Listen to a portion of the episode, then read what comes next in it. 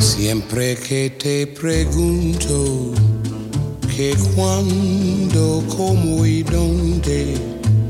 tú siempre me respondes, quizás, quizás, quizás.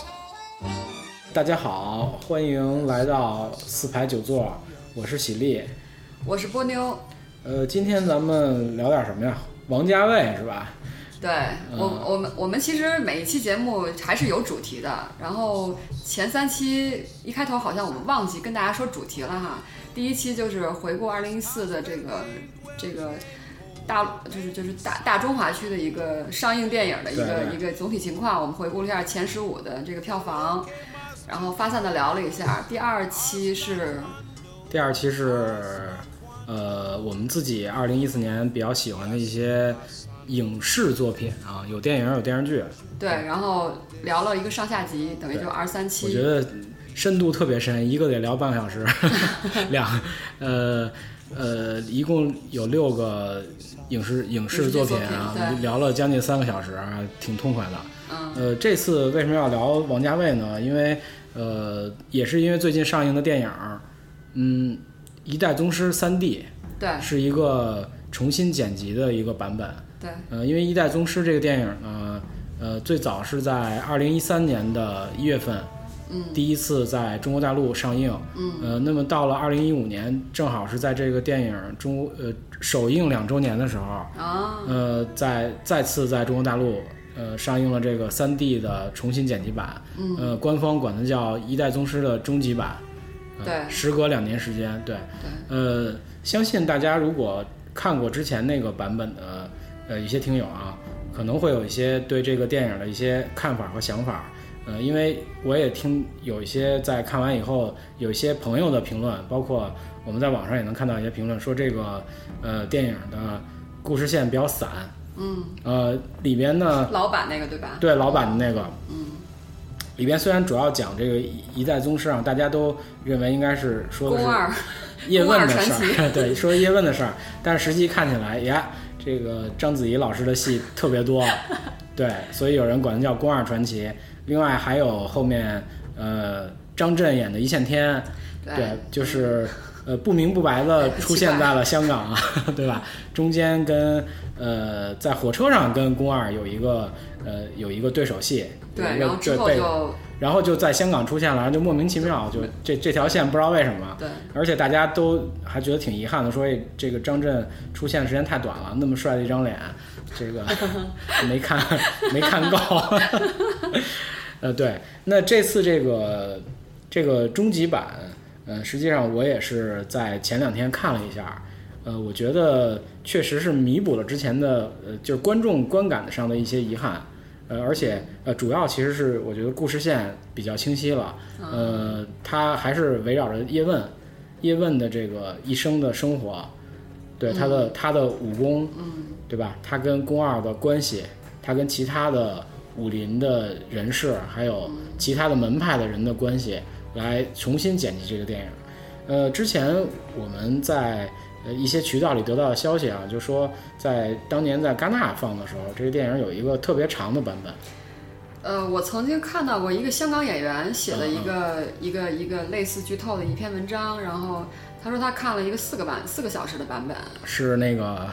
余文乐是吗？我忘了我忘了是谁了， 我印象里不好是像不是韩不不是余文乐乐，，不是他，但是也是一个香港演员，就哦是。哦哦然后他把整个的故事讲的比较清楚了，嗯。那然后我从从就是两年前的看到的，是同时我就期待四个小时版本。是那个这是真的还是自己编的啊呀？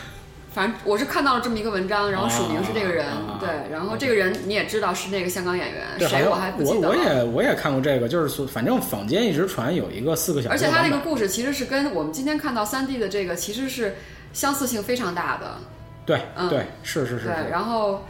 然后就等等等等等到现在等 了一个比两个小时还短的版本，而且说以后他不会再剪了，所以呃这个对就、这个这个非常让人遗憾，因为我对嗯我 因为我是两年前看过那个那个电影，然后也也同样也是觉得就是有些故事肯定是不顺的。肯有些的嗯大段的篇幅、大段的故事一定是被剪掉的，比如像张震的戏啊这对种的。然后，所以就是就是就是等，但是对对对，这不给这个太太太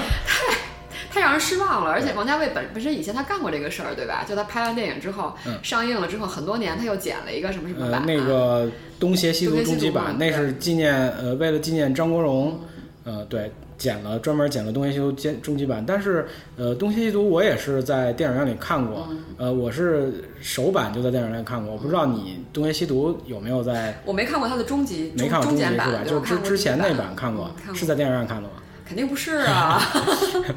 我之前就是在《东邪西毒》上映的时候，其实我还在上高中，呃，但是那会儿特别喜欢看电影，经常去那个北京有个羊肉胡同，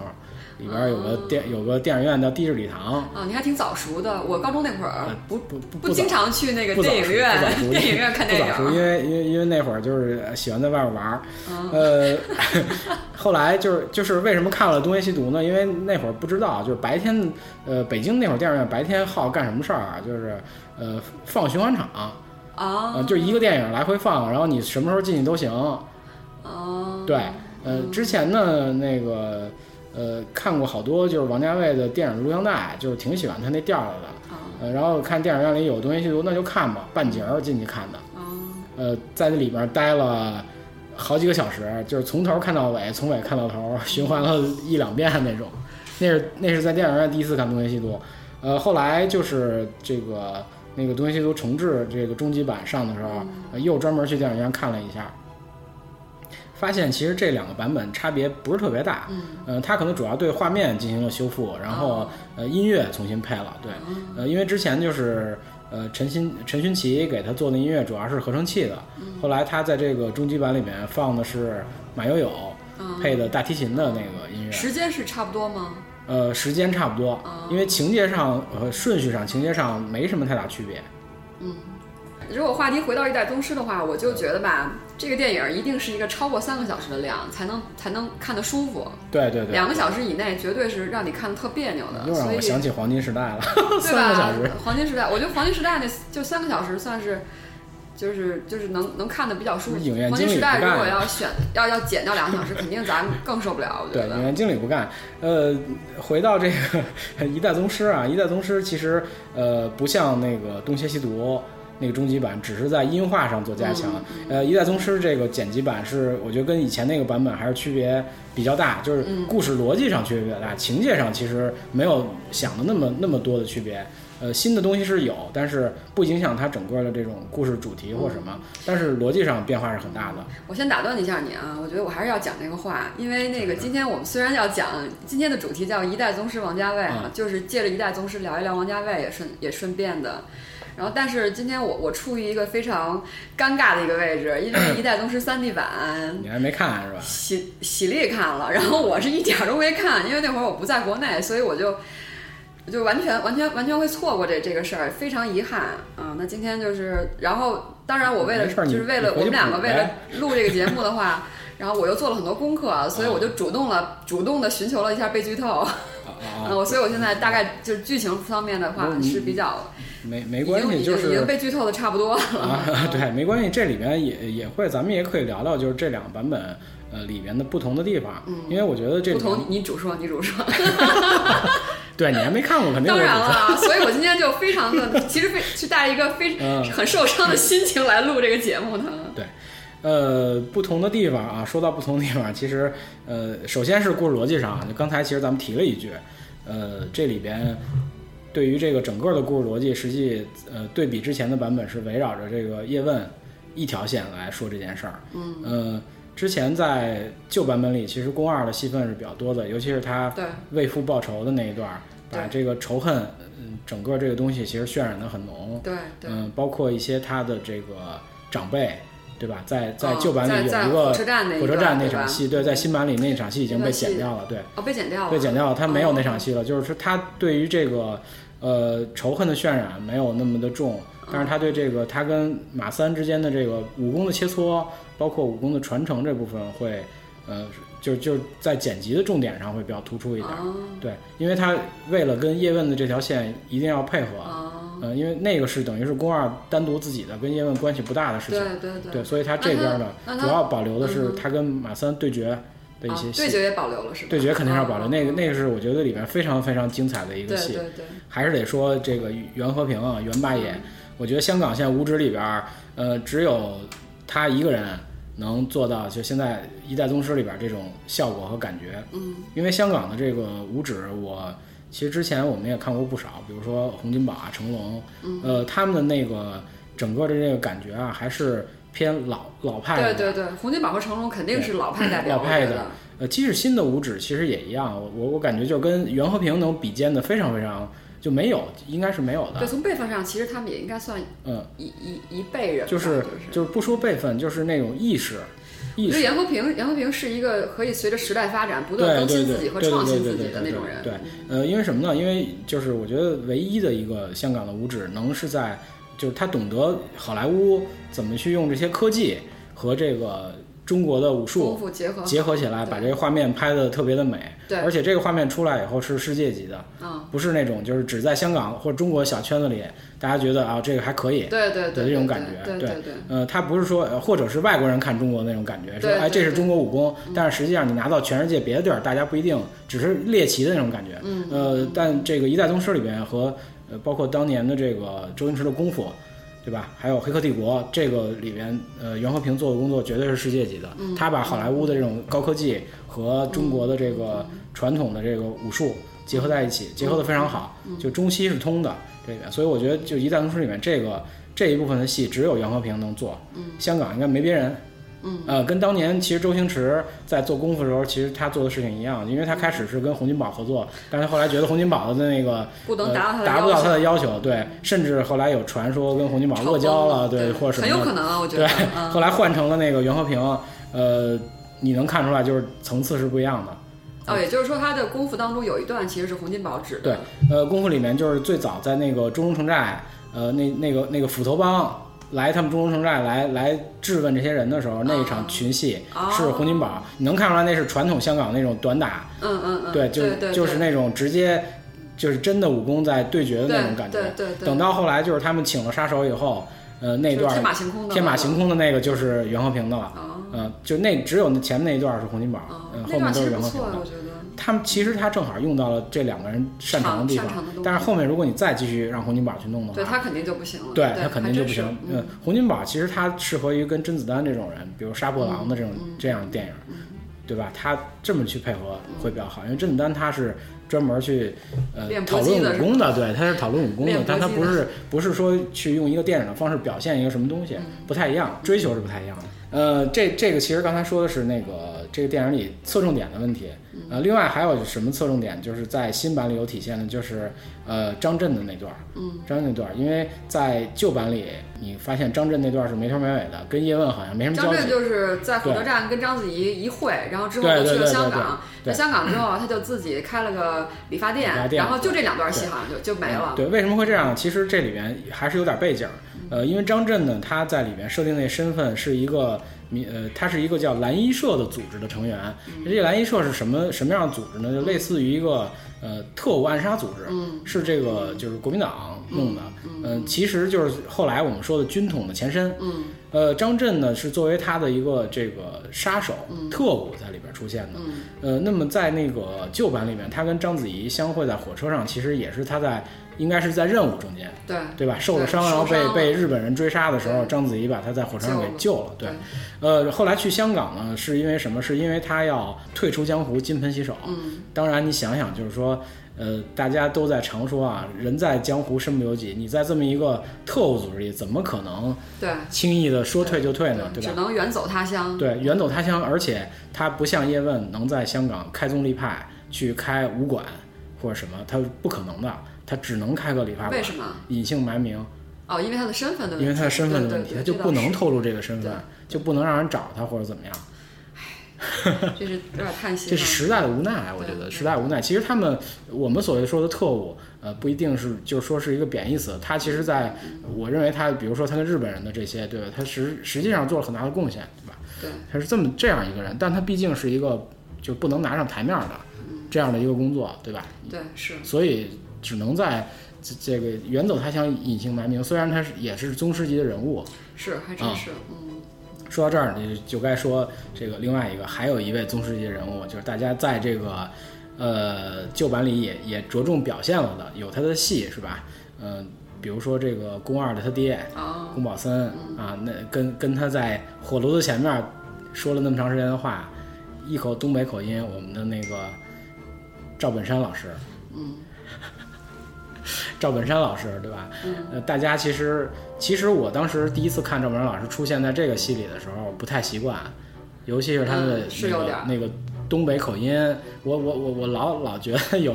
就就二人转的感觉脱不开那个那个乡村爱情的印象。嗯呃，但是非常合理，他这个，因为因为其实他们本来就是东北人嗯，啊，就是但是宫保森的念白是非常的蛮标准呃的，，那是不对的，我认为那是不对的。应该，如果你按现实情况来讲，就是他们那个那个宫二、宫保森都应该是一有口带了一点东北东北话，都对对应该是一口东北话。赵本山那么说是绝对是对的，嗯绝对是正确的，就是那样，他们是东北人，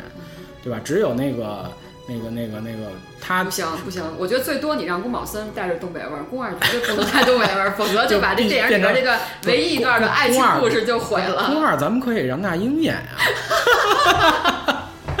宫二咱们可以让那英演啊，对吧？一口东北味儿多棒啊！这个这武功打起来，无语然后了无语然后了那个那个那个唱一个那个主题歌是吧？好吧好吧，嗯嗯，好声音 里边继续说儿， 好声音里边儿可以。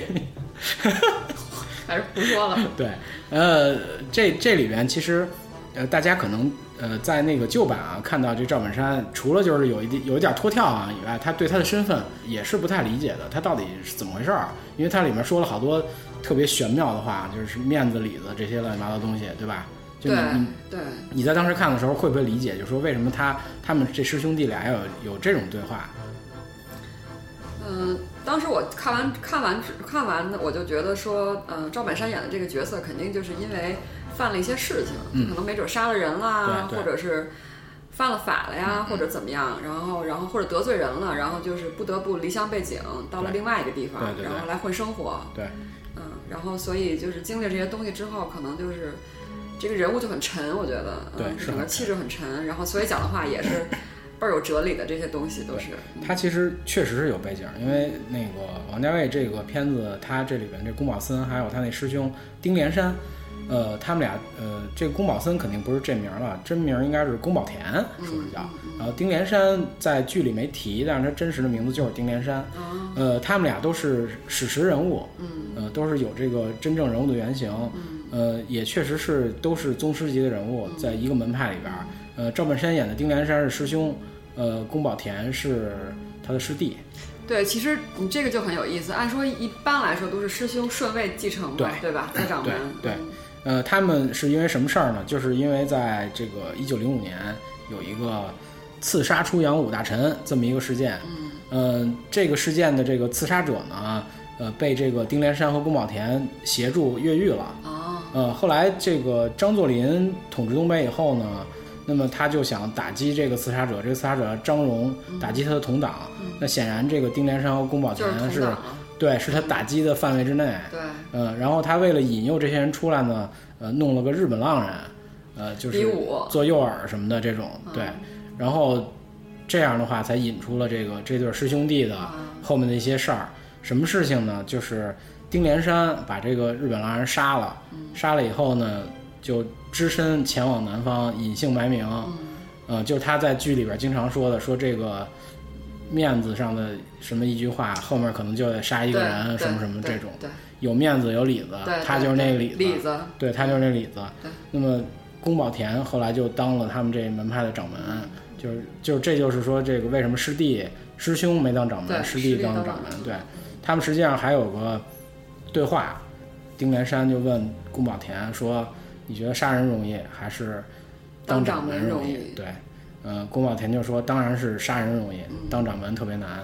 呃，丁连山后来就选择了去把 选择了去把这个日本人杀掉，嗯然后宫保田就走上了那个他觉得比较难的当掌门那路。从今往后，这两个人走了两条路。完全不一样丁连山对丁连山是一步一仇家，他就是做这些里子的事儿，嗯，然后宫保田是一步一擂台，所以你的意思就是说，丁连山在帮助这个刺杀者越狱之后，呃，转辗转南下之后，他还陆续做了很多里子的事呃，情。肯定是这样，对，哦清理门户等等，就是说白了，这个你任何的组织，任何什么我觉得背后总都不会是有这么一个团队非常干在净做的这些事情。对，所以他说的什么有面子有里子，嗯就是这个意思，对吧？然后他在这个电影里边，新版电影里嗯边跟那个呃梁朝伟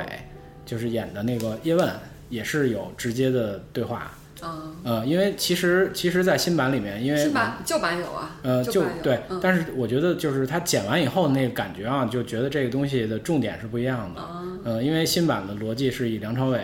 呃，不是以以这个叶嗯叶问为问主整个的这个生活为主。那么叶问的整个的生活是围绕着武功，嗯，是围绕武功，嗯、可以说是这样。就包括他跟呃宫二的这一段缘分，嗯，我觉得从叶问的角度来讲，也是武功是主要的，嗯哼情感是次要的，次要的，对，跟跟跟宫二的想法不一样。我觉得宫二毕竟还是一个女性，对，我对觉得女性的这种视角跟男的还真是跟男性是很不很不一样的。叶问的心是在武功上，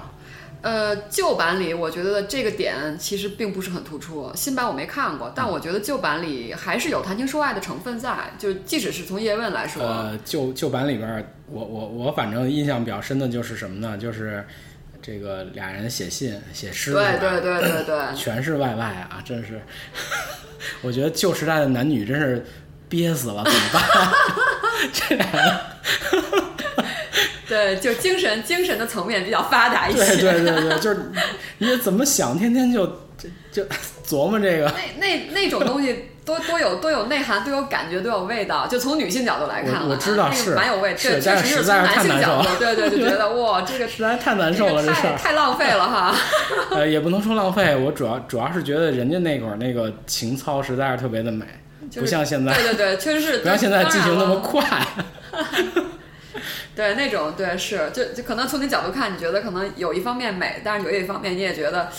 这这太太熬人了哈，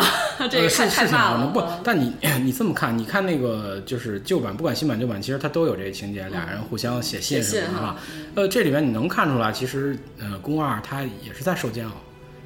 嗯，对吧？他其实 这个感情其实挺苦的，他也是个订订了婚的人，对他订了婚了嗯而且在旧时代的话，其实这个订婚是个很重的事订儿。了婚的是谁吗？你记得吗？呃，张智霖，哎，对对对，张智霖是吧对对对是张智霖吗啊张智霖旧版里边，张智霖其实就是一个半镜头，应该说是零点我五都加没零太点注五意镜头。，我都没我太怎注么意。看张智霖的？啊嗯张智霖其实就出现了零点五加零点五，是吗啊第一个零点五是在那个那个呃叶问的老婆就是宋慧乔，对不是对说嘛，就是叶问就说说老婆喜欢看戏对对啊，说就带着老婆去金楼，去金楼说老婆对也不介意，嗯然后嗯就有一个镜头，金楼里有一个人在唱，好像是昆曲那个调儿，应该肯定不是京戏，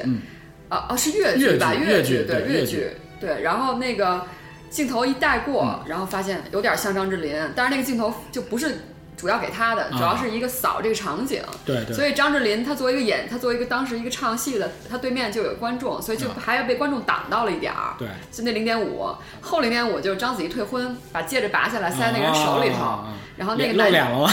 连脸他都就没哦是一露个。身影，他就拍了一个身影，啊然后脸的那个光，当时整个身影是在一个暗光里，啊但是脸上的光稍微弱，稍微没有那么暗，哦所以你要特别仔细也能看出来是他。哎，说到这儿比较好玩、啊， 0.5加就0.5这个张智霖这零点五加零点五还行啊，就还有一位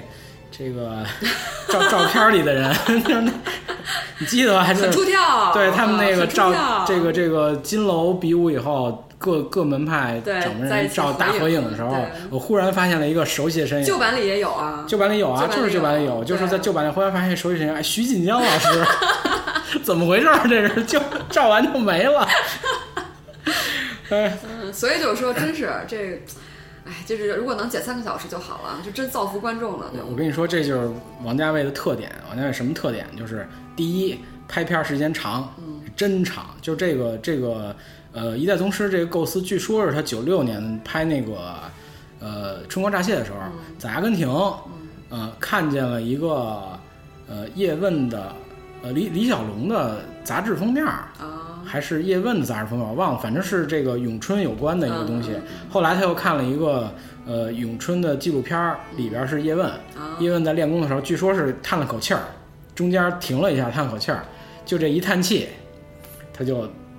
这个王家卫就有这个动了念头要拍一拍哇，呃这个好咏玄春妙啊，对，好玄妙，对叹。了一口气就要拍，就是功夫就是一口气嘛，人家那个什么里边说的嘛，就是你气在这这这个武功就在，这就哦一这也口很气玄，妙，对很，玄妙。一横一竖一口气。另外就是什么？就是我看这个这个这个重新剪辑这版本啊特别好。我其实没有刻意去选呃去找这个粤语，但是我直接进去看就是粤语版，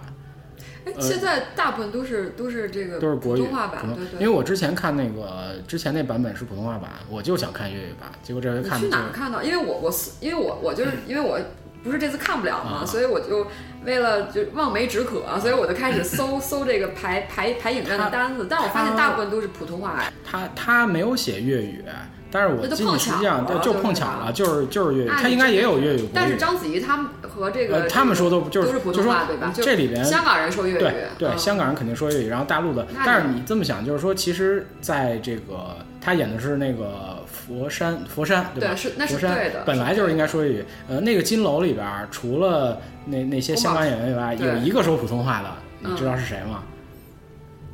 就是就是金楼里边儿有有有几个人开始跟他比，先要试，先要跟他试武功嘛，嗯就是他那周边的一些朋友帮他试试我那知道那几几拳个人，对一那个里女边的，两个男的，好像是那里面有一个，个人说是是说国语的，嗯嗯，就是那个账房先生但是他没有跟他比武吧，是个瘦啊老头儿，有跟他比武吗？伸了几下手，哦，就那瘦老头儿，瘦老头儿是谁啊？瘦老头儿是演那个《九品芝麻官》里那个死太监， 烂屁股，哦那九千岁那个老太监演，然后黄飞鸿他爸好像也是他演的，就是那个那个李连杰那版里的黄飞鸿他爸是他演的，那个老头儿是北京人，哦后来去的香港，名叫刘询。哦啊、你要注意，以前的好多香港电影里面有他，啊、哦他是自己自己说的是普通话、嗯北京话，哦。其他人说的全是全是粤语，其他人应该都是香港演反员。正你看了粤语版，我觉得就是福利了，真是有福利了，呃对嗯感觉我肯定不一样。梁朝伟自己的声音还不错，我觉得嗯啊，而且而且我这回又注意了一下那个片尾的那个那个字幕，呃，梁朝伟的呃不是叶问的师傅陈华顺，在这个国语版里边儿是呃田壮壮配音。哦，真的啊，田壮壮配音，然后那个金楼的老板，嗯我忘了那演员叫什么名字了，反正金楼里嗯脸挺圆的那个人，嗯那是张国立配音，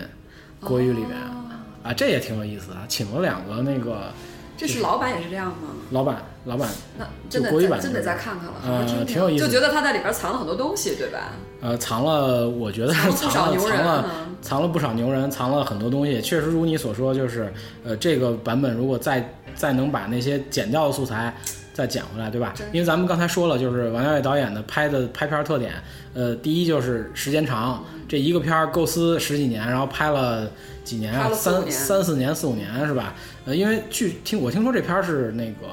呃零零二年呃不是一二年就就准备上映，但是后来呃没不知道为什么没没上映，因为它据说是要要呃一二年上映是纪念中华民国一百周年这个由头上映，但是这么说是不是应该在台湾上？我不知道。呃，然后第二个特点是什么？就是王家卫第二个特点啊，就是剪得很，对，非剪常得好真狠，对对吧？剪得真狠。呃，但是他还有还有一个特点，就是剪得狠，同时拍得多，对，拍得特别多对。呃，这点我觉得他跟姜文挺像的，拍得特别多。姜文也是拍的多，是多吧拍得多拍得多选，片比也特高那种。对对，对，拍得多。哦呃，但玩而且王家卫是什么拍得多呢？他有一个毛病，就是他让他呢让演员自己发挥去，他就他他也不给你台词，也不给什么，然后就给你描述一个场景，反然复后反复你给我再演个十遍八遍对的对就这么对演对对，然后两个角色反复的来回换过换换位置啊，换什么演。呃，这回在这个。这个终极版里，呃，这个重这个这个对终这终极版里面和那个老板，我有一个地方印象特别深，呃，就是咱俩刚才说的那个，呃，叶问和宫二通信嘛，通信，哦然后呃，通信往后的一个场景是在老板里是那个呃，叶问给他的老婆买了个大一貂儿是吧？买了个对大衣，呃，然后然后他老婆说佛山有这么冷吗？对是吧？然后对后来叶问是叶问提出来说我们拍个全家福或什么的对对，对就好像是。呃，这里面就是表现感情，好像是这男的觉得心有亏欠或者什么的，嗯呃，要要给他老婆一个什么什么，然后他老婆也是觉得幸福美满，挺满足的，没没什么其他的这种感情的感觉。到了终极版里面，变成另外一个场景了，啊，这我印象特别深，是他们通信之后的那个场景是他老婆给叶问买了一个大衣。哦，然 后叶问说了那句话，说的呃，佛山有这么冷吗？然后他老婆说我们拍个全家福。然后这时候他老婆表情就很幽怨，就好像知道了这个叶问和另一个女人有什么关系，或者他心不在这儿了那种感觉，就是很幽怨的那种感觉，就完全是哦两个情绪、两个故事的感觉。对，就说王家卫其实他在拍的时候应该是设定过好多种情感对，的好场多景，种设定，对对，，可能都不止这两个，可能都不止这对两个。对对对对对，这样你看出来哦，其实他叶问这条线他是拍全了，嗯，对吧？我相信他几条线可能都拍全了。对，几条线肯定都拍全了。对嗯，哇，这样好期待啊！这，哎，谁能跟跟他建议一下啊？在他有生之年，满足一下我们这些爱看电影的人、啊呃、那个是是这样，就是呃，音像制品也会出的， 你可以等下载。对，问题是他不剪啊。呃，什么不减啊？你哦，不你说减那个三个小时那个四三个个小小时是吧？对啊这个就呃，只只只能看缘分了，这对，个就是没办法了啊，这个我没觉办得法。呼吁一下吧，我们利用这个节目， 如果有哪位高人在的话， 对对对对对对麻烦帮我们如跟果如果能让这个王家卫导演能把这个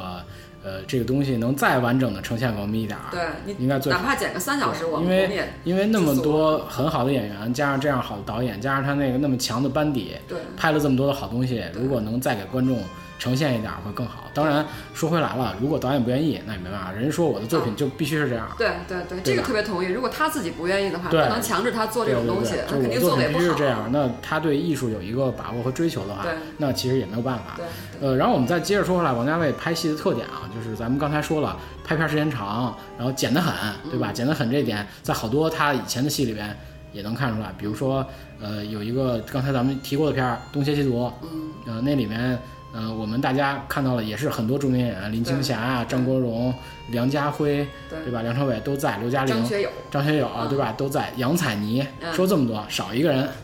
你在成你们在成片里，不管是终极版还是那个老版里都看不到哦有一个人嗯，但是有张剧照剧透了，嗯。嗯王祖贤。哦王祖贤在里边演了一个角色，我到现在我也没弄清楚他是什么角色哦，但是一个镜头都没有在里面，全被剪掉，特别可惜。因为王祖贤在那时候真是特别很漂亮特别漂亮，对嗯，就王祖贤后来我觉得可能有点儿就就是时间就像杀猪刀啊那种感觉哈，咱们看他那生活照啊什么的，就是还是衰老了可嗯能。呃，但在那会儿真是美，特别美，《倩女幽魂》，然后那个飘逸仙女，对那个时代，而且个儿高，啊，对，对，个儿特别高，长发飘飘，是吧？特别哎呀漂亮。还好吧？我觉得你要说齐秦那现在没法看 了就，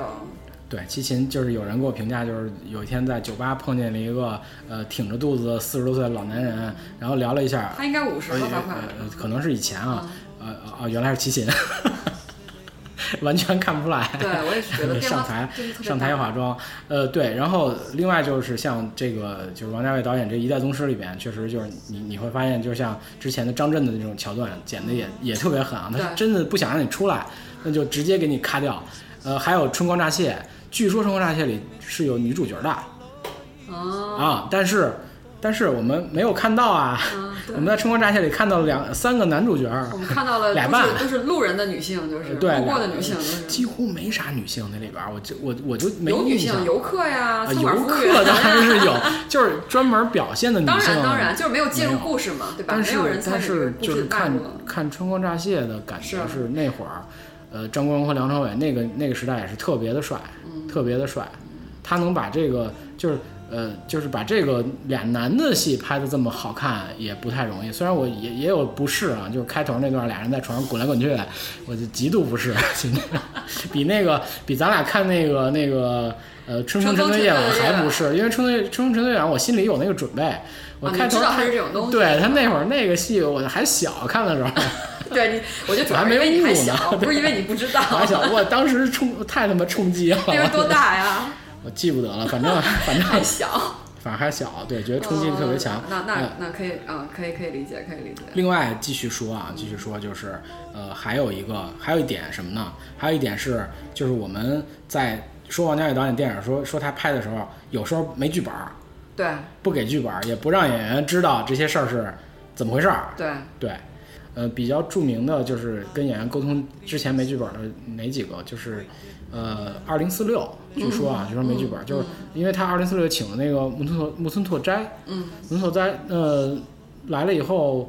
说木村拓哉在这儿演了很长时间，也不知道自己演的是是是谁， 是演的是个什么戏，对吧？呃，演完以后呢，好长时间以后看了以后，恍然大悟，哦，原来是这么回事儿，我演的是这样一个人。呃，这个感觉据说在这个一代一代宗师里边，赵本山老师也有，呃，也不知道演的是什么。可是，一代宗师是一个是一个，我觉得它跟比如说像二零四六啊，或者是像，嗯、甚至花样年华这种戏对，它它的故事是更是非常清楚的。相相比起来，呃，但是不一定有剧本啊，故事线是有，就是那个剧本，大家都说剧本在哪儿，在啊啊导演的脑子里，啊，这啊这个可以理在解。导演脑子里。呃，还有没剧本的有什么？就是刚才说的《春光乍泄》，呃，梁朝伟，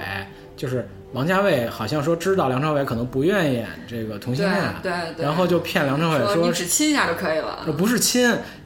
先先要让他去阿根廷，知道吗？先要把他骗到阿根廷，哦说怎么说让他去的，说说我要去拍一个侦探片儿，那个侦探是一个著名的侦探小说，那个作者他说要拍那个作品，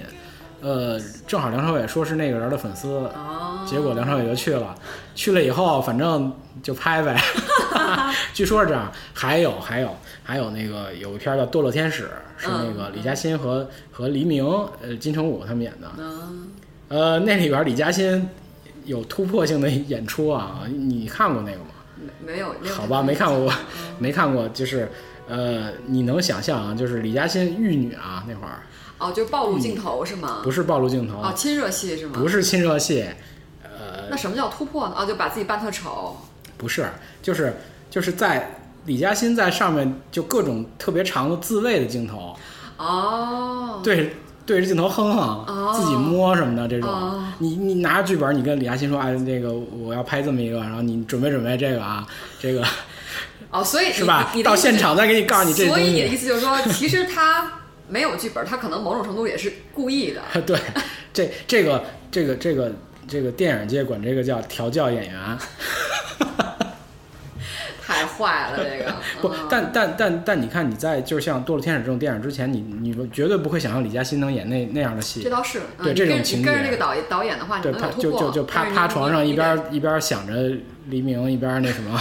对，就就跟那个跟那个重庆森林那边没给人收拾房子去，弄人那房子，看着哎这儿有一个女的长头发啊，哭了不行了，就那种，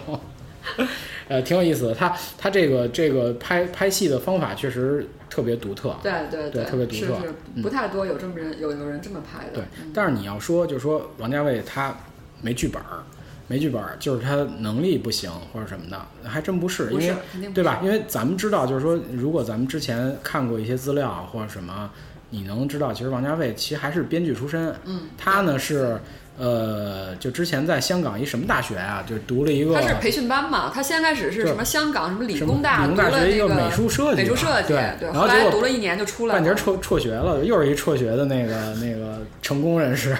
大导演，现在真是大导演。因为王家卫他他得过戛纳的最佳导演嘛，然后又把就是呃《春光乍泄》得的戛纳最佳导演，然后《花样年华》虽然没得最佳影片、最佳导演，但是他把梁朝伟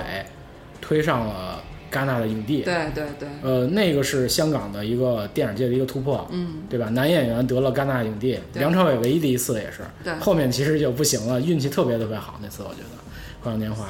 呃，然后这个王家卫其实他这个辍学以后进了那个呃电视台的培训班儿，对是吧是导演培训班，然后后来就是就就是后来他写了一堆啊电视、那种电视那或者是那种那种就是低成本香港电影的肥皂剧那种是吗作品，嗯，肥皂剧写了很多还是还是什写么呀了大量的这种电视类 型的，就是做编剧，做了很久的编剧。对，对，因为其中他有一部作品，我提一下，嗯是一个电影。啊那那电影我我我小的时候看过，是就吗是小时候那会儿是录像带时代，什么电影啊？叫做《九一神雕侠侣》，记得吗？哦里边也是一堆大明星，对对我看然我后看我然后看里边看那个男女九主一神雕角侠侣对对对对对是当年的刘德华和当年的梅艳芳，对对对对对，特对那电影拍的真的是不错，对对对真对，的《是不九错一神雕侠侣》嗯哦，那是王家卫写的是吧？那是王家卫写的我我看看还有我什查么到这个资料，我当时也一惊，我说竟然嗯对哇对塞，对这个竟然就一竟堆然那种片儿竟然对对对对，还有什么？对你听你听名字，什么《猛鬼差馆》，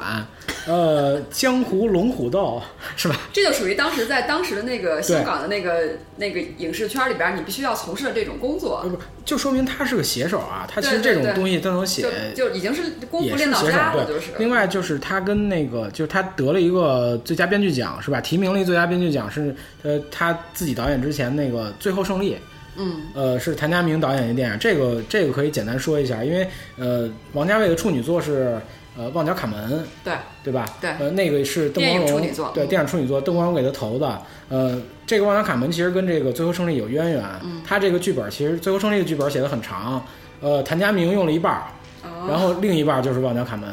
啊，对他这是有这么个渊源，就是嗯他他最后这个呃，他觉得谭家明这个拍的没不完整，嗯他把这个东西补完，他自己的想法放到里面，就变成《旺角卡门》，而且就是《旺角卡门》我也是看的比较早，嗯，呃，大概是上高中的时候，对，《汪家卡门》本身就是一个很早的电影，嗯我们我们八那十会儿八八年对对八八年的，我们那会儿有几个朋友，然后在老在一块儿混，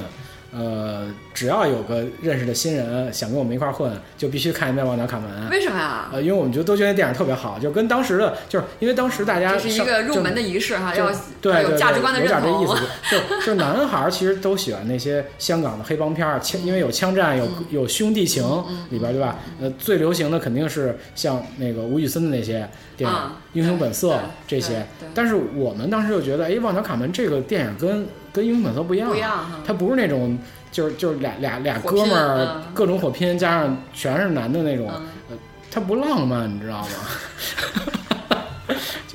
男性浪漫主义 嗯不是不文艺，你知道吗？ 对，呃这这就是当年的文艺男青年们，嗯，呃，呃，然后看了《旺达卡门》以后，发现哦，原来这个这个帮派就黑社会片儿，哎，还能这么拍，还能这么拍，对吧？？而且里面就是刘德华的表演嗯和其他的片子也不一样，就是哦不单纯是耍帅，哦，因为因为当年刘德华，我的感觉就是就是摆姿势，就是耍帅。我觉得刘德华在当年，我觉得刘德华甚至在呃，在即使在《无间道》时代，我觉得还是有耍还是帅的，还是摆姿势，各种摆摆姿势势演戏对对，对对就各种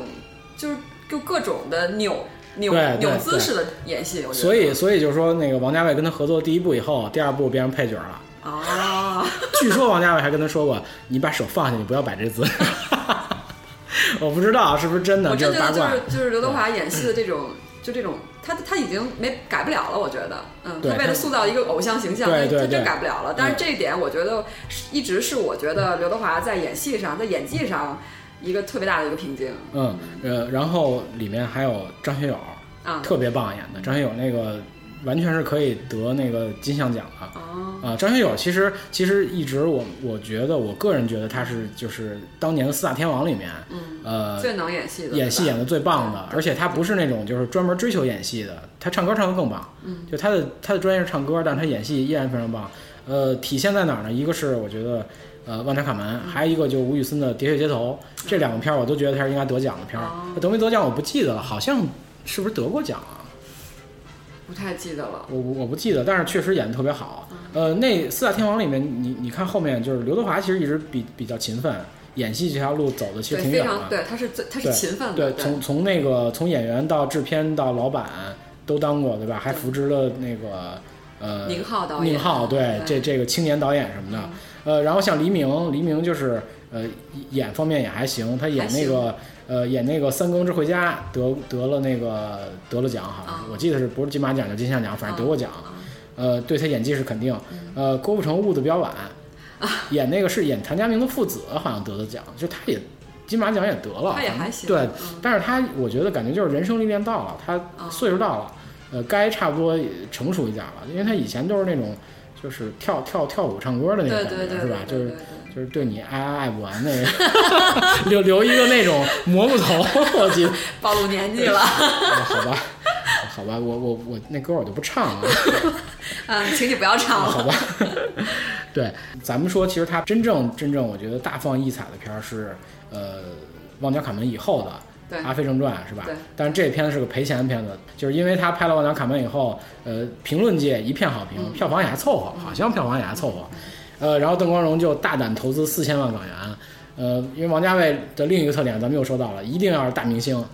电影一定要请大明星，长得好看的那种。当年谁红我就找谁啊！那些演员也愿意跟他合作，因为容易得奖。就你对你你确定就是说他找演员的标准一定是说是找红的演员，而不是说找他对路的演员吗？因为我觉呃得他、他其实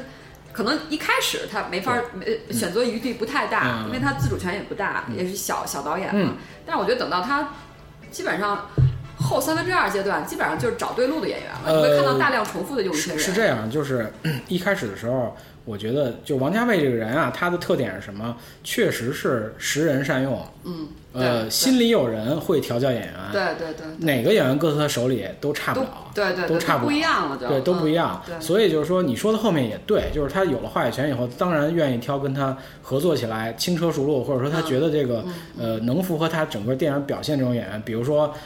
张国荣，比如说梁朝伟，梁朝伟对吧？对他愿意用这些演员，那是因为他确实这个需要这种表嗯现。呃，开始的时候，其实我相信肯定有邓光荣自己就老板的考虑，对老板就是让我你需用要谁一些对红的，但是他确实挑的那些也真的是当红的演员。啊，当然当对然，，就是我们确从实际看的，不管是呃后来跟大陆的合作，就是像王菲，对吧？像章子怡，还有一个董洁，我也特别奇怪，啊她怎么看上那个小女孩了呃？这个我不知道，可能跟英皇有关系吧？谁知道是是英皇还哦是是什么？吗我我不知道，这个哦这个就瞎说了，可能、哦这可能跟制片或者什么有一定的关系。 OK，我觉得这跟姜文一样，啊就是是总是有一些是不是被有一塞些进来了？熟脸儿对、嗯对，对熟脸儿。嗯，呃，他真正就是大放异彩是《阿飞正传》嘛，《阿飞正传是》应该是他得了第一个呃香港电影金像奖的，嗯就就是是最佳导演还是什么？我看一下，得的是对最佳导演，嗯，第十届香港电影金像奖最佳导演。但是那个片子赔的特别惨，哦就是邓光荣，我觉得估计已经哭的不行 了，肠子悔青了。四千万港元投了以后，呃，票房仅九百万港元。但你想想他的那个豪华、超豪华阵容啊，呃，刘德华仅仅演了一个小警察，嗯，就是暗恋刘嘉玲的小警察，是对吧是？里边主角张国荣、呃，刘嘉玲、张曼玉、嗯张学友，嗯对吧？包括刘德华，哎呀，这个阵容简直就不可思议的组合啊！嗯，他呃还有一个拍的很长的一个电影，就是东西， 《东邪西毒》。嗯对，对东邪西毒》那个电影，他拍时间拍特别长，把那帮人拉到那个呃西部影城，就是张贤亮那西部影城，跟《大话西游》是一个地儿拍的。我第一次看《东邪西毒》也是上高中的时候，就是是同学借我录像带，嗯因为喜欢我们那对个那个圈人是时代有几个喜欢录王像带家卫的时代人，录像带时代，对，对又暴露年龄了啊。 然后那那个我对东邪西毒第一印象是摄影风光，就是拍的那个风光和那个镜头里面的那个那个整个的摄影的感觉，哎呀，特别特别的美，嗯，特别特别美我。我的第一印象就是，这不是一个武侠片吗？怎么是怎么是这种片儿啊？这是我第一个那印个象。那个调调，因为当时就是大家也都比较喜欢看金庸的小说，呃，就金庸和古龙这类武侠小说都喜欢啊。呃，我们就对金庸的理解就感觉金庸是个呃充满这种这个这个历史历史感的，就很厚重的一个武侠小说的感觉，写实的那种感觉。嗯一个比较现实，一个对比较浪漫。古龙的那个是就很浪漫，对而且有西方小说那种侦探悬疑的那种啊对感觉，对就对速对节奏比较快，呃，好多描写是不写实的，对就一瞬间就过去的那种描写，对对吧？呃，我就一直印象里说金庸电影应该怎么拍，可能就是射雕那种感觉啊或者什么，因为那会儿也小嘛，不太理解这些东嗯西。呃，看了王家卫《东邪西毒》，咦，这个这个导演厉害啊，他把金庸的片儿拍的跟古龙的东西似的，对吧？就各种那种特别出人意表的台词，对，我觉对得吧第二点，我就想说，我当时看完之后，第一点就觉得，因为是是你就是当时看这个片儿呢，是因为就是说他拍了一个武侠片儿，嗯所以就去看，因为那会儿其实武侠片还挺火的，对。然后所以就去看了，嗯然后一看，这是武侠片儿吗？就 没有见过这样的武侠片儿，，对对，就是就是里边人都特絮叨，就是这这片儿跟武功没什么关系，呃，即使有武功没也很没有什么也也展很示的也很快， 就就是是非常武功快不速的。是一个不是一个对主要的东西了，然后大部分时间是站在站在举个伞站在那儿站着啊， 或者是所以我觉得特别像那个古龙的嘛，古龙其实他要渲染气氛，他开始要使劲的渲染气氛，然后真正比武是一瞬间一秒嗯所以就其实完他了还。是只是对用了这些人和这些名而已，对，名字而已呃，。串了一个自己的。第二个，我觉得就是刚才咱们谈到他编剧能力的问题，我觉得就是说，还有一个点可以证明他编剧能力，嗯嗯就是他台词。啊，台词太厉害了，我觉得对对对王家卫的台词确实是我精当心时构筑当时的。看完《东邪西毒》之后，我我我一下我就我就我就我就我就进入懵懂状态，真的啊就是那些话都特别深，就是那些台词都特深，哦每一句你都觉得你得琢磨一下，就是你啊不知道他在讲什么，但是你觉但是你又觉得他在讲一些很深奥的东西。对，但是大家后来会觉得特别文艺啊，这个东西。就是就是所谓的文艺是就是这样的，其实就很类似的。当年《大话西游》还有《对啊月光宝盒》，就是啊对啊那个那个一开始不火，后来又又又过了些年又又重新火爆的那个啊大感觉。话西游，咱们一会儿可以说一下，这个跟王家卫有很大的关系。哦，呃，这个关于王家卫台词啊，有个小八卦，就是说王家卫有一次找个演员说：“你给我翻译翻译这个英语里 ‘I love 哦 you’ 怎么翻译，对吧？”那演员嗯，好翻译啊，我爱你啊。然后王家卫说：“你怎么能这么讲呢？嗯这个东西应该这样。”台词是这样：我已经很久没有坐过摩托车了，也很久未试过这么接近一个人。虽然我知知道这条路不是很远，我知道不久我会下车，可是这一分钟我觉得好暖。啊，对对对，就好像那会儿就是就是就是网上又开始一个潮流，就是就是套话，就对把一段对才把一段词儿拿过来，然后把里边的字儿改了，然后就对套对套对套对话。他不就有一段话说什么在某年某月某日，我对吃了一个什么什么什么东西，对或者对干了一个对什么对什么对事儿。对，咱们就是刚才说到那个多元吸毒啊，说多元吸毒为什么说这片拍特别长，大家都已经不行了，在那儿就是据说刘嘉玲啊跟王家卫说说说我拍这片儿，导演我好几天没洗头了，太难受了。呃， 对然在后那个地方条件肯定很对王差王家卫就跟他说：“那你你演这古代人好几礼拜都不洗头， 本来就应该这样。”结果后来剪出来，刘家卫没几个台词儿，没事儿就在马身上蹭，哦，但是那几个镜头让人非常印象深刻。呃，对吧特别美，就就是拍的是一个那种类似于天井还是什么里边儿有个地下河，然后上面是那个对，就桃是花我树，我记得刘嘉特别玲漂，亮刘嘉玲在那个戏里边确实戏份不多，对特别少对镜特头别，少嗯但就那几个镜头就让你印象特别深很刻美，，但是而且他那个感觉对里面对吧其实表现了他的一些心绪、情欲等对都有对那几个动作。呃，然后特别要说就是王家卫一直合作摄影师杜可风，对嗯，他在这个《东西都里创造了一种特别好的这种整个的影片的风格，把一个这种西部大漠的那个感觉拍得特别的浪漫，特别魔幻，我的感觉。嗯对他把一个大漠本来应该是一个非常就是荒凉的一个感觉，拍得很魔幻，嗯对就对色彩斑斓，对对对对，呃色彩非常的天色绚的烂各种变化对都对拍出来了。然后那里面那个张国荣简直帅的无以复加，我觉得演的那个欧阳锋，对。沧桑的店主，对对对对对，他说的那那些话，跟人说那那个面对镜头，一边喝水一边说那那几段台词儿啊，特别棒。那是哪年的事儿了？那个哦九四年，九九四年，九四年，九四年，好多好多多的好片儿。九四年是一个中外的好片儿年。呃，这片儿拍的，接着说时间长啊。呃，王家卫在拍《东邪西毒》的时候，回了一趟香港，呃，干了一件什么事儿呢？他又拍了一部电影。他在拍这个片儿的中间儿拍了一部电影，叫《重庆森林》。呃，《重庆森林》呃九四年得奖了，就是就是那年的是香重港庆。森林还是东东重庆森林，西重旧啊？重庆森林，重庆森林。东成西就呢？呃，《中西就是另外另外一个故事，《东成西就》是因为那个他在，其实他拍《重庆森林》和《东成西就》都是为了给东邪西毒还债，嗯嗯，呃，因为他实在 cover 不了那个预算了，所以必须得捡一些别的东西拍。呃，《重庆森林》得奖了，是当年电影金像奖最大的赢家，嗯好像是得六个奖，我记得特别厉害的一个。因为我那年我们家正好那年刚刚有那个卫视中文台，还不叫凤凰那会儿，哦直播了那届的香港电影金像奖。呃，当时就我就特别吃惊，一直在念一个名字，王家卫，王家卫，王家卫，王家卫，对一直在念那个名字。我就就是那从那儿开始，我真正对王家卫比较好奇了。其实之前看了一些，比如《旺角卡门》，没太在意导演是谁，对只是觉得这片子好对，对呃，感觉是不一样的。然后那个那次以后就啊、王家卫，王家卫，王家卫，后来就找又找了一些王家卫的电影来看。呃，《重庆森林》也确实是很有意思，就因为他在那年既拍了一个古装的嗯武侠片，又拍了一个就是都市，呃，应该算是爱情片儿，对吧？都市爱其情片实儿。其实只是外边包的那个东西不一样，里边讲的东西还还挺呃，像。内核其实我觉得都都非常的像，都非常还是讲的就是就是人和人之间的情感，而且即使是不管是古代还是现代，我认为他的那个人的关系都是很疏离的，就是就是内心非常孤独，那些人各种内心独白，对吧？在《重庆森林》里也是，在《东邪西毒》里也是对，啊、老老说我在最好的时候为什么没遇上他，他为什么没怎么着？然后我当时其实当时我也觉得特别不痛快，妈你们就不就是装吗？ 你们他妈谁先开下口不就完了吗？真没对意啊，思。就是绷着嘛，老但是老啊绷但是着其实后来呃再想想，男女之情可能有这么回事儿，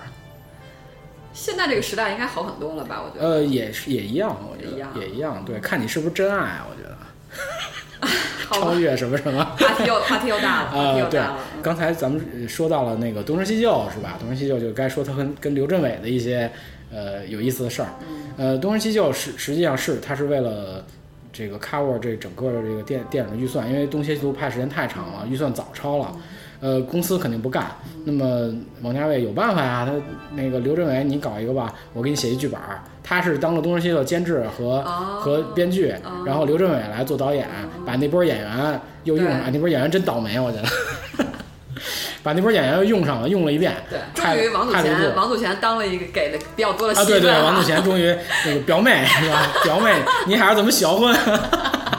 就出来了，嗯呃呃，这你会发现，其实王家卫编剧能力很强，他就是弄这种喜剧也没问题。而且对我就什么相都信，能来，我对相信这个东西有这剧本应该是他分分钟弄的，就对根本没没没没过心的那种东西，就是没心没肺，反正挺挺挺搞笑的。嗯呃但你现在回看，就是说这个确实也是无心插柳，也是香港喜剧史上一个不能错呃不能跳过去的这么一个电影。啊，对，对吧？你其他的那种像无厘头那种肯定是一个类型，但是它这个也非常非常有意思。嗯呃，那里而且那里面演员都跟你在《东邪西毒》或者其他片子里看的是完全是不不一一样样的的感觉就对。你看张张国荣是吧？呃，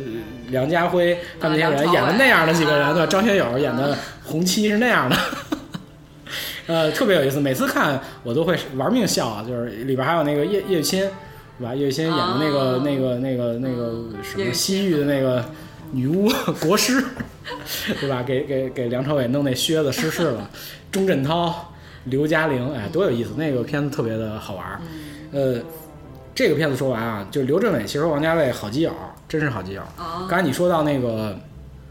呃，大话《大话西西游游》对吧？里边其实有好有好多跟那个王家卫有关系的地方啊，比如说《大话西游》，你仔细听，里面有好多音乐，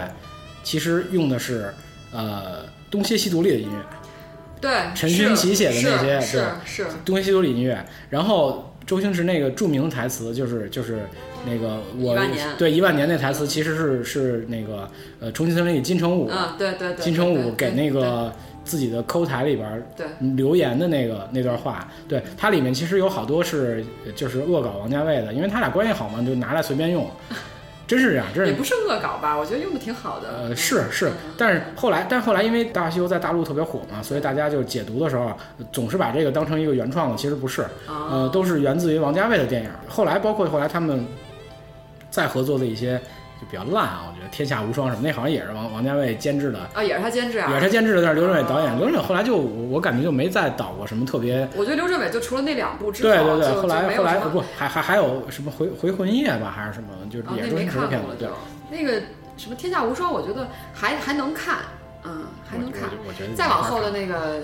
呃《大话西游》的那个三第三部，秦那就天是大圣那就是一啊，不说了不说那了，还是九十让老师作曲的，特别烂，我觉得九十让老师的一行活儿，作曲啊，作曲《青天大圣》九十让老师作 曲，对音乐没有任何印象一，行活儿，嗯特别还没不如劲行活儿，我觉得。特别没劲，嗯对对。呃，然后王家卫老师呢，这个咱们啊、也说到九四年了哈，其实后面后面大家熟悉了，后面就是就就开始一步一步就就起来了，呃，春光乍泄，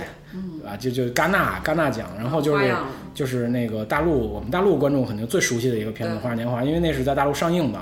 呃，而且当年就是梁朝伟最红最红的时候得了那个影帝嘛，然后里面那个张曼玉，呃，也是那么在多那的个时在那个时候是旗最好袍，的，嗯对，其实他他是这样，就是那个呃，《花样年华》和《阿飞正传》和《二零四六》其实可以凑成三部曲，呃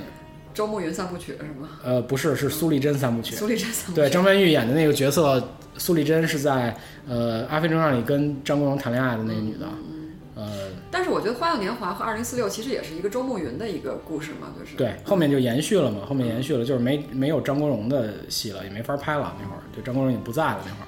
呃，但呃，就是《阿飞正传》里面，其实我印象特别深的还是，呃，张国荣和和张曼玉的那一段儿，就是我觉得那是泡妞宝典，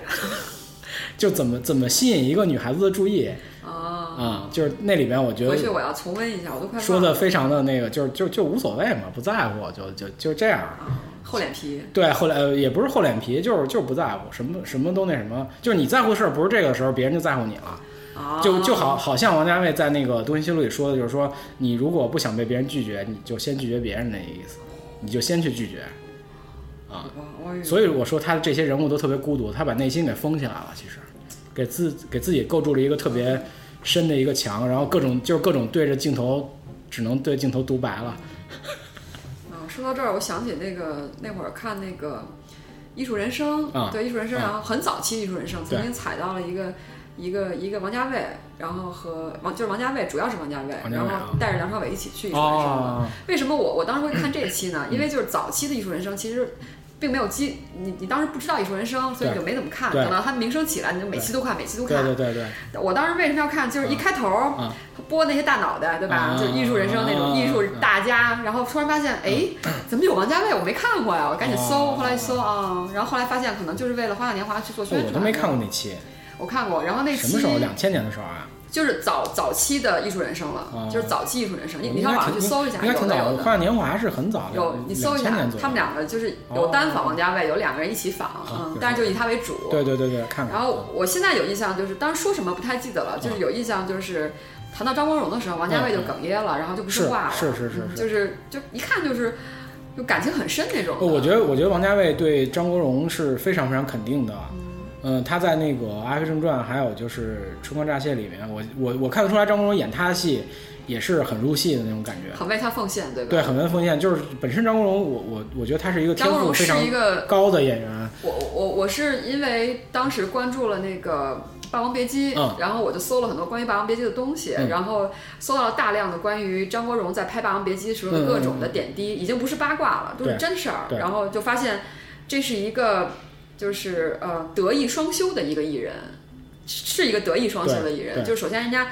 演戏、唱歌什么都不错，对都非常是是嗯牛，然后这个当明星当的也非常好，发现人品特别好，就是呃对人待很认真是吧？待人就首对，首先就是很很敬认业，真，嗯另外一个就是就是做人特别谦虚。举他啊。举一个例子啊，当时《霸王别姬》呢是那个，哎，其实这有点八卦了啊。你其实《说霸王说别姬》真正它的这个成就它的人，嗯，不除了凯歌以外，还有一个就是凯歌的爹爹，嗯，对就对是对对咱们经经常说这个陈怀凯导演，对，就是陈凯歌导演为什么《霸王别姬》以后再也拍不出来这样的电影了，对对就是因为他老爹不，呃，对吧去世 了？没法去帮他对了，对对，嗯陈怀凯导演当时就是帮呃呃帮他儿他是子。艺术顾问是吧？那对，个他是片子艺艺术术他顾只问挂了一个艺术顾问，啊但我相信他是实绝对实质不止掌控片子的人，有可能我觉得不止，不嗯不止止入顾。问。当然，《对霸王别姬》我们稍后本身这个片子稍后再对谈，，我啊爸爸先提说前这个有八一卦个。应该的，先说一下这个 事儿，然后，所以陈怀凯导演当时为了完成这个事儿，嗯帮他请了很多很多专家哦来做、做做做做顾问，嗯因为京剧这东西本来就是一个太深了。这个东西然啊后他对于当香时港给演员每一个来主说太要演深了员都请了这个这个专京门的剧指京剧指导名家，哦京剧名家。然后当时是那个霸王请的是一个。我名字真忘了，嗯但是就是一对儿夫妻，男的是唱武生的，女的就是唱唱青衣真的，下本儿啊。对，然后真的就是当就是就是属于国家特级演员的那种是人，是嗯当年就是成名的人，然后呃两夫妻，然后两夫妻，然后那个那个那个后来就是那个太太回忆，太太回忆说是第一次在饭店见到张国荣的时嗯嗯候嗯说。说当时他的心态就是说，我们是国家特级演员，嗯嗯嗯是是嗯代表国家的。嗯嗯说人嗯，他说他是一个香港的一个一个演员，对说我必须必须得代表国家，我有范儿我必是须吧，对对对有那，对个范儿。但他的心态其实不是说我要装，而是说我就真的他就是心态嗯不能就是代跌表份代表国是吧家，我是代表国家来见你香港演员啊的，对啊不所能以跌份我啊就是我要有一种爱国的心态，我觉得哦是在爱爱爱国国心态爱是国和吧敬业的心态，哦，爱国和爱事业的哦，心明白态。明白明就白。他不是因为那个时代的人，他不是像现在这种说我要装装装逼格这啊种那。还还是比较朴实的是吧？还是比较朴实的。那个时代，然后又是唱京剧这种嗯这种嗯这种世家的嗯人，嗯你想一定是这样的。是是，然后，然后那个那个那个那个那个女，就是那个夫妻俩当中的那个那个他那个妻子，这是他的心态。嗯然后他就下车了，他说刚刚一下车，本来是张国荣是在那个呃酒店里等，嗯后来没想到说一下他就走出来了，嗯到嗯迎车他们旁了车旁边去接他，然后一下就说什么什么老师啊，嗯然后都特别热情的接待他，嗯这是第一件让他印象深刻的事情对。嗯然后再之后就是就是在整个就是学习期间也都特别的就是。特别的，就是呃谦虚，对然后努力学习，就对就是一好学生，就对嗯那个心态。然后同时又特别的人特别随和，对嗯对这是一个。然后还有什么呢？就是拍了戏之后啊，张国荣基本上就每次到北京都会去他们家吃饭。嗯哦啊，而且是跟他的师兄弟一起，就等于像一个师兄弟的关系了，哦就是入门的关系，半入门关系，跟师兄弟一起大家吃哎饭，然后真真是对老师特别的对尊敬对，嗯这是一个点。还有没完，后来那个这对夫妻，这个男就是武生的这个这个这个京剧大嗯家就得癌症了，得癌症之后，张嗯国荣就是每次回到北京都要去他们家去去跟他们俩聊天，去跟他们俩吃饭，然后说。到后来这个这个这个男的这个这个艺术京剧大师已经就是不能吃东西了，特别虚弱。后来张国荣就搬个小板凳坐他坐他坐他下边，啊坐他腿旁边，就跟他聊天，握着他的手。就是各种感，各种各种让打动这个这个这个，就是这个夫妻俩现在还健在的这一位这个女性的这个京剧大师的这个打动他的很多很多的很多的嗯对回忆对。然后，呃，他还提到就是说那个他们去香港的时候，张国荣就接他们嗯，吃喝玩乐全包。是然后当时已经这戏早就过来啊，这戏早就拍好多年了，然后还还带着他们去呃林青霞他们家吃饭。啊，那对于他们真的非常尊重，对，非常然后尊重然后然后然后那个后来在场的有一个人，好像是他一个师兄弟吧，嗯然后那个人就提到一句话，说当时林青霞跟他说了一句话，林嗯青霞说。说谁谁谁谁说你知道吗？现在演艺圈像张国荣这样嗯心地纯良的人，嗯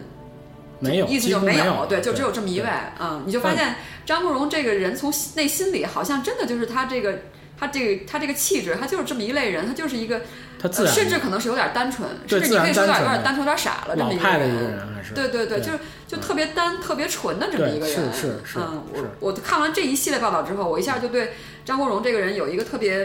不特一别样立体的印象立体的感觉了，我就觉嗯你得。啊觉得王家卫然后是这样人吗？嗯，我觉得他他们俩一定有有共同点有有有有契合嗯度，但是我不能说王家卫完全是这种人，因为王家卫就像我、啊我我评价诺兰的，啊就能写出这种故事人，他一定是洞察人性的人。当然，对王王家卫很很多人评价就是王王家卫这个人是心里有人的人，对他对人性一定是洞察的很对深刻的对人。对对，所以洞察人性的人，你不可能做到一个嗯彻底的纯嘛，我觉得。所以我就我我其实看完那些东西之后，我发现张国荣是有点儿。秃样秃哪衣服那感觉啊，就 有点儿那个，是不是有点儿有点儿过纯过傻了？就是他是这么一个心态去对待啊他周围的人，所以他后来得抑郁症，我不奇怪。我觉得，就从这件事儿，你再我明延伸白到抑郁症，我一下我就对他有更多的了解了。对对对嗯对就是就是一个这么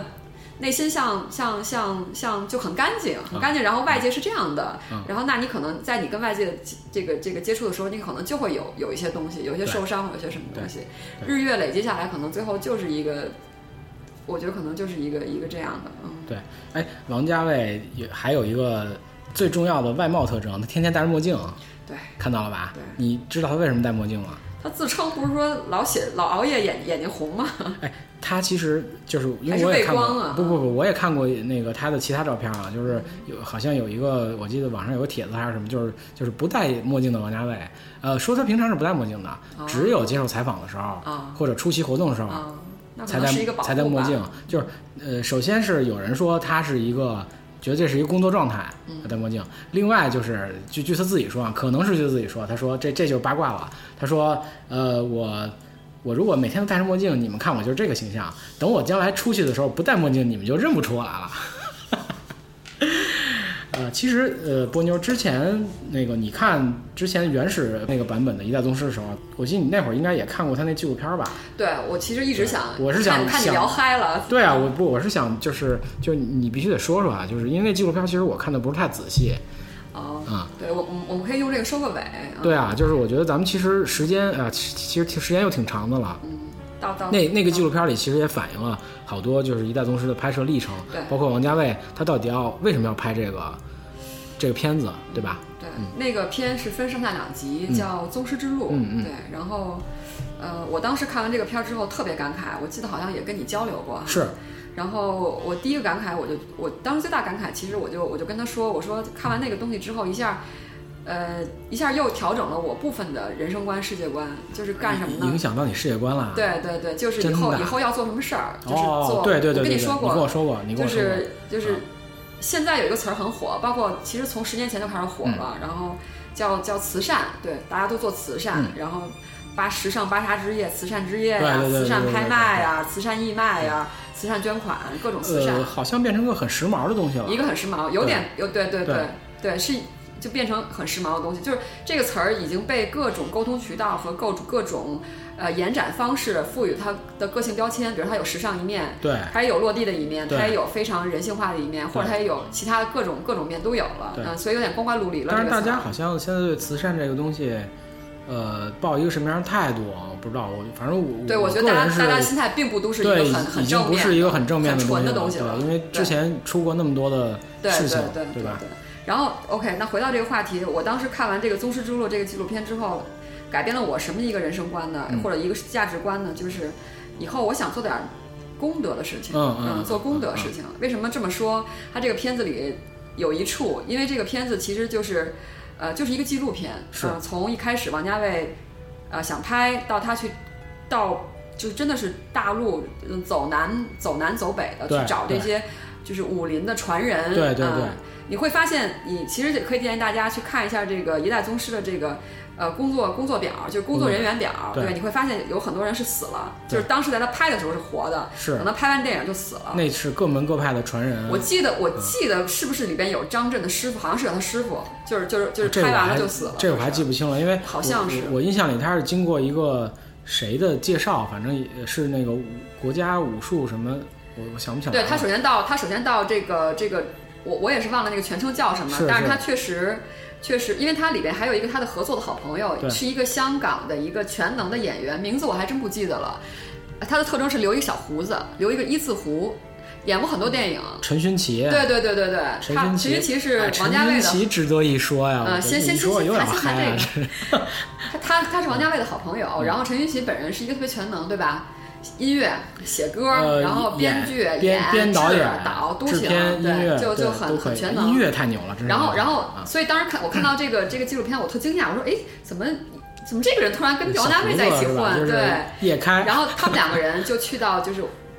你刚才提到的，就比如说中国武术协会，去到这个官方机构。。嗯对，然后当时这个纪录片特逗，就拍到他们去官方机嗯构，去跟这个官方机构负责人去谈这件事情。王家卫的态度，他他整个这个片子一直跟别人接触态度就是特别的温和，嗯是特别的从容，是然后特别的呃亲和感。嗯然后那个那个当时的那个那个呃，比如说是我我忘了全称了，比如说武术家协会的这个、嗯这个负责人就是一个。就是官员的状态，嗯他就说我很欢迎你们来，就是就是很那样的一个一个，就是很特别官方的，对官方的一个一个嗯东西啊，官官腔，对，嗯但是他还是把这事儿做成了，然后就走访大江南北。厉害，谈到功德，就是当他当他就是就是走访到两位，其实应该是就是八卦那一类。就是就是章子怡的那个功夫，呃其实它里边八就是八卦嘛形意和八卦形嘛，意就八卦章子怡他们家其实就两套，对对一个它是形意形意是八卦马三儿，合一以然后后嘛对，对然后八卦是给章子怡是给了，章子怡给对宫二了嗯，然后那他是八卦的，好像的就是传人传第人几代传人嗯是两嗯两对姐妹花，一对姐妹花哦，对，但是年纪都挺大的了，都是五六十岁那种姐妹花对，啊。老老然后讲呢，我记得在那个片子的就是就是就是后半段的话，两对姐妹花就坐在一起，就真是两对姐妹花那种感觉。啊然后就拍，然后他们有有其中有一位他就说，他说他说他说我做这件事儿，我们特别开心，然后对我们也特别感谢王导演对，说我们觉得王导演通过这个片儿把中国武术、中国武术文化又又又弘扬了一下，是我是们觉得这是一件大功德。大功对德，对，他我看到这儿，我一下我就我你就我就悟了我就悟了你，就悟我一了下就悟 了。因为你看完，你看就是首先你看了《一代宗师》之后，你有一个感受被震撼嗯了。然后当你在看完《宗师之路》之后，你又被震撼了。《宗师之路》其实就是告诉你说，中国文化对它就是这东西，啊对它就是所谓什么。念念不响，念念念不忘必必有回回响对对就是这种这样的承传，这是种这样的精神层面的东西，精神层面的没错嗯这，些东西真的现在就没有了。包括本身中国武术现在已经变成一种竞技体育了，这个东西一旦到呃呃不是竞技了，表演的了，我觉得都几乎是表演演，竞竞技技都性没没有有什么了，那对，就没有是什一么个竞技性，从对从一个武中国中国的一个武术文化或者对武术精神，对然后沦落到一个竞技体育，现在都沦落到表演体育了。对，因为嗯在在这里面，其实呃，我们中国的武术这种精神真正传扬到世界，是叶问的徒弟李小龙，对对他的，但是他的这个呃自己创的这个功夫叫截拳道，并没有具体的招式，它是非常实用就是速度的，快对它是非常实用的一个东西。它其实也秉承了叶问的理念，呃，不要有门派之见，呃，所有的武术为我所用，这是。这就是那个叶问在和宫保森比武的时候，宫河保分森南说北嘛，对对，宫保森说嗯他的想法输了，就是因为叶问他其实觉得功夫不分南北，所有的门派为我所用，没有门派之见。呃，那么当然他也希望能真正看到最后的公家的64六十四手手，对，这就是他一直执念对宫二的执念是这种情感，对，嗯然后接着说我们那个，然后我就我就悟了呀，我就觉得就是你看，通过这个片儿，通过这个一代宗师，至少比如像我，我肯定是被打动了，我就一下意识到说啊，是的原来是的中国我们。现在看到的功夫，其实它是它是一个文化，或者它其实是一种精神理念的东西啊。对这种念念不忘必有回响，本身里边就包含了很多的东西。我觉没错得，比如说没错你的执着心啊，比如这当然这是一个正面执着心嗯了，比如说你的坚韧，对，然后比如说你你你你，不管是怀揣，它可能不是梦想，但是你要啊坚是持是一个东是西，是嗯是是，坚持一个东西，然后你你你你努力努力努力，最后你一定会有一些东西的得到没错儿，啊，然后然后就就这些东西，而这些的精神层面的东西，其实在现在。中国武术身上已经你真的是找不到了，你现在只能在就是嗯官方的这个你是对看不到的，中国你只能在民间，对吧？对就民间流传，你现在还能找到对，怎么找到？罗纳队就找到了，就去我们就必看须到得了，去寻访，对，要寻访访才必须会得有，寻访对，对所以嗯所以一下就让我意识到说，哦，原来这个事儿是值得我们关注的事儿了。对，对就是一些就好像一个就是濒临濒临濒临消亡的一个东西，然后是通过王家卫的手，你又看到了，这其实就没是错没错王家卫没做什么慈善，他没捐钱，对吧？对但是他对通过这片儿，他真是做了功德的事情，对所以他这件事儿，它传承了中国的精呃中国的武术的精神，对，所以这件事儿一下就让我意识到说，哦，其实我们对，当然我们有余力，我们要做慈善，这个肯定没有问题。但其实慈善并不是说你你你你你捐钱啊，或者说说说是你你你你你你去做一些服务什么的。但是我觉得还有一个层面，就是比如说通过你自己的你自己的个人的能力，嗯或者通过一些什么方式，你能够影响到的影响圈，然后你能够。带给世界，或者带给当然世界太大了，或者带给这嗯个这个我们现在的社会，或者带给人其他的人嗯一些、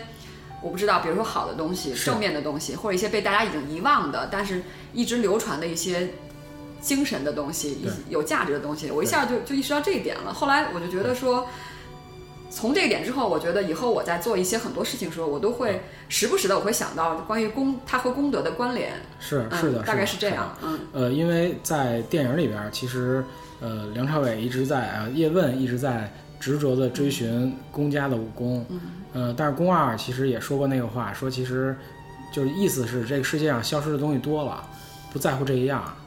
呃，即使没有也没有关系我，特别不认同这个 观点，特其别实没有没有不认关系同。呃，我我其实看这个片子感觉是这样，就是呃，之前我一直在没看之前，我一直拿这个片子当武侠片儿啊来来来来想啊，很有可能，因为就是对叶问嘛，呃呃，而且之前叶伟信不也拍过那个哦拍过一叶个问叫《叶问》的电影对吧？对对拍了两集，对，三级，呃呃三呃三集我第三后集来我第三集就是不何知道东了升演，的，我就不知道老这年个叶没问看。嗯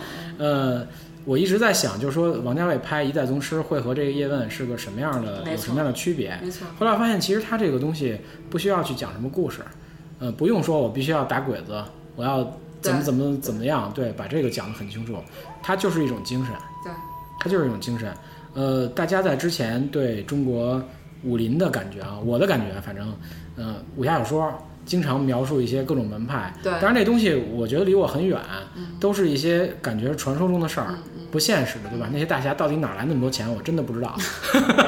而且每个每只要是个大侠都长挺好看的，长挺好看的，对，呃，但是在《一代宗师》里面，呃，宫二在香港开了诊所以后，他在那条街上啊对仰看望到那些招牌，这哎然后就是他武林，说对吧？这个不就是个武林吗？对对。然后我就在想，哦，原来其实呃，武林这个东西离我们曾经很近，对，离我们曾经很近，但是它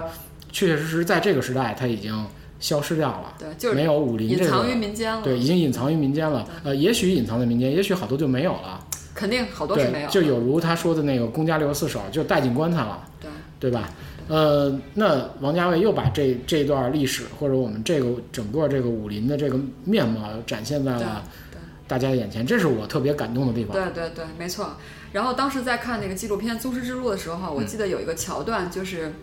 它里边不是有一个行医嘛，对吧？行医的当时是也是他们找老师去教，然后当时是。呃，不算他的那个第几代掌门人的那个、嗯那个层面，嗯嗯嗯但是是他一个中层中层骨干或者中中流层砥柱骨这干么一个， 对嗯我不知道该用什么词儿啊，就是他的年纪大概是，我觉得应该是一个五十上下的这么一个人了，其实年纪也不算也双不花算轻啊龙了，棍是吧？ 十四 K，然后，然后他当时就是就是就是有有一些他的镜头，然后他就他就他就他就对镜头就说说，呃，我曾经有一个动作，嗯他说我这动作我练了二十年，他说直嗯嗯到某一天，我突然我就知道了啊，我就突然就悟了，嗯，然后然后然后说。他说我之前要没有那二十年呢，我肯定就悟不了。对嗯，他就讲了这么一段话对，嗯，也是很印象很这深刻。是个从武术上升到哲学层面的事儿。啊对，所以我记得我当时跟你提过，就关于这种就是就是哲学层面或者说中国武术的精神吧，我觉得就是精神，我觉得它这里面呃，确实传承了真正的武术精神。对以前那些好多武侠电影，其实它没有什么武术精神，它宣扬是暴力，嗯，它宣扬是纯暴力对，或者是这个以牙还牙、以眼还眼的一种，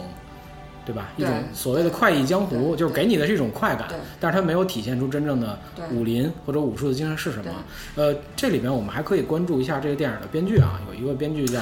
徐浩峰，徐浩对峰，吧？他呃自己有本书叫《消失的武林》，其实这里面有好多是徐浩峰来填补他这个个书是东西先出的还是后出的呃？先出的，应该是先出出的的啊，，对。嗯也就是说他这个价值观已经形对成王了，家卫其实他他最我觉得最最最大的一个优点也是他的特点，就是他能把所有的他想用的东西兼收并绑在蓄一，起啊，不管是呃外国的，对吧？南南美这些东西，音乐方面啊，南美啊，各种这些东西也好，呃，还是这个中国大陆的，对嗯吧？包括演员，包括资源，包括这些